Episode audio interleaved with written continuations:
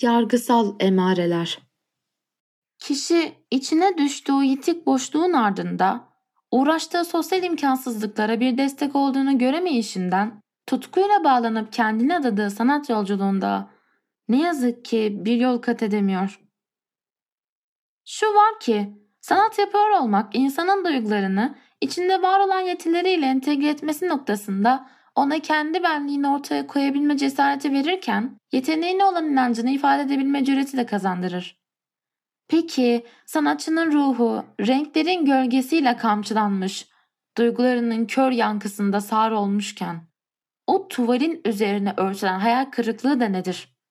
Kendini satırları ile ifade edebilen bir yazarın kalemini elinden düşüren güç, ruhumuza dokunan ezgileri notalarında derleyip eşsiz besteler yapan birinin sesini kısan o gürültü, kişi zaten binbir güçlükle sanat yolunda ilerlerken en yakınlarından alacağı dayanak, yorgunluğunu dindirecek, kaygılarının düğümlediği o ipi sökecek bir derman arayışında yakınları önlerine yargılarla, inançsızlıkla, heves kırıcı söylemlerle sanata dair örülen bir duvar ve bu sağlıksız düşünce kalıplarıyla köklenmiş bir ağaç olarak çıkar. Baskılarla o ağacın gölgesine çekilir. Yola devam edemeyecek oluşunun buhranı ile sanatı dair çalışmalar çıkarmak isteme güdüsünü yitirir. İnsanın değer verdiği kişilerce ötelenişi, acaba yanlış bir şey mi yapıyorum? Bu uğruna emek edilesi bir yol mu? Diye en başa dönüp kendi sanatını sorgulama kuyusuna düşer.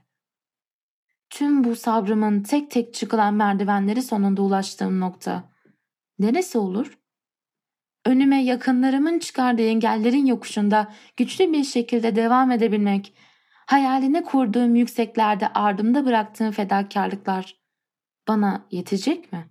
Merakına girer. Toplumun sanatçının gözlerindeki parıltıyı söndürdüğü, nedeni bilinmez algıların hayal kırıklığı yarattığı, esrarına varamadığımız bu sıradan dokunmuş dünyanın hilafına bizler o kuyudan çıkmanız, o kuleden düşmemeniz için yanınızda, arkanızda, baktığınızda görmek istediğiniz her yerdeyiz. Sanatla kal, anda kal. Anda kal ki geçmişin hayal kırıklığı eline batmasın. Yarın ne olacak telaşına düşme ki şimdinin güzelliğini kaçırma. İçindeki kasvetli karanlıktan kurtulmak gözlerini açmanla başlayacak.''